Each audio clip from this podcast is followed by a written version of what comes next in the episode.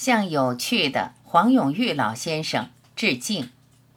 马月霞。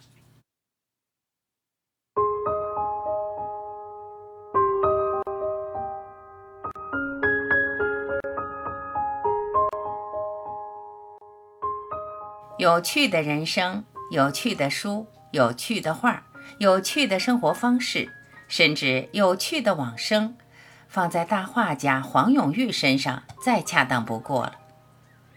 喜欢读他的书，喜欢看他的画，他的文章写得力透纸背，他的画活灵活现，他往生留下的遗言也特别有趣儿。说死后不举办任何悼念活动，若有人举办纪念活动，其子女也不得参加。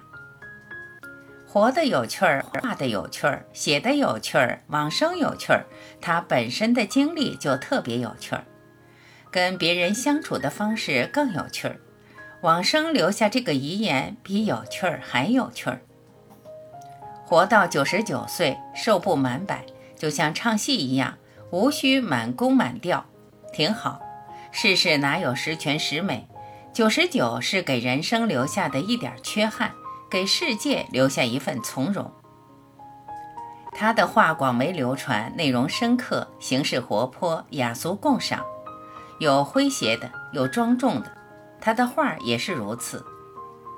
黄永玉老先生今年设计生肖邮票，画了一只蓝色的兔子，其寓意神秘莫测，万事有定数也。他早就看淡了生死。刚刚在抖音上看见黄永玉先生的笑谈，他说：“我已经写好遗嘱了，我死了以后，我的骨灰不要了，跟那些孤魂野鬼在一起，自由得多。不要固定埋在一个地方，也省了飞机钱。我在上海有一些朋友，我说你们想我吗？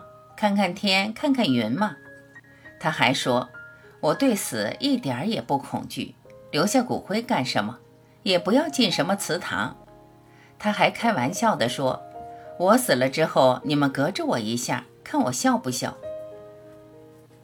想他的时候，就看看天上的白云，活得多么通透，多么浪漫，多么洒脱。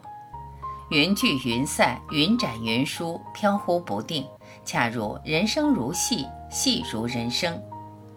他的文章字字珠玑，看似轻描淡写，实则看穿世间。真挚比技巧重要，所以鸟总比人唱得好。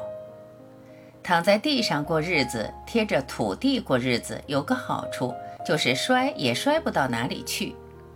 我的经验是，碰到任何困难都要赶快往前走，不要欣赏那个让你摔倒的那个坑。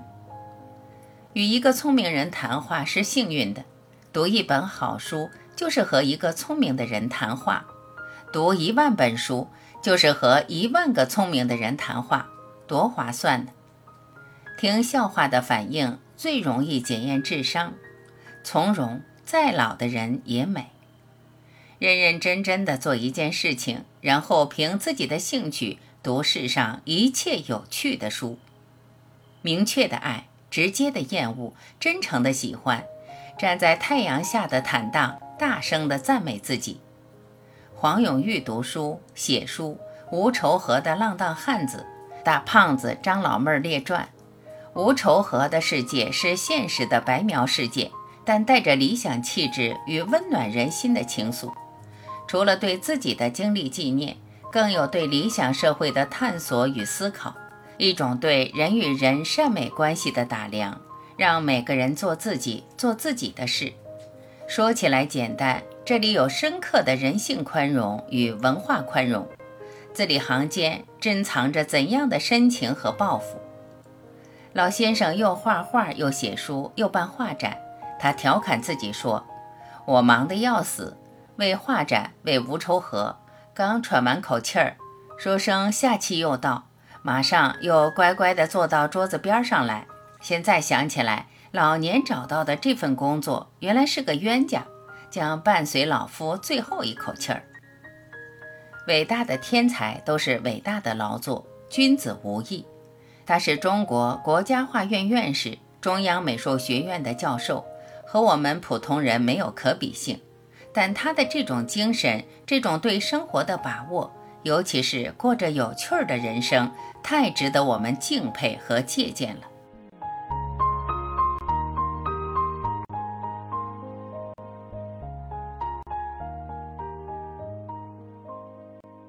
感谢聆听，我是婉琪，再会。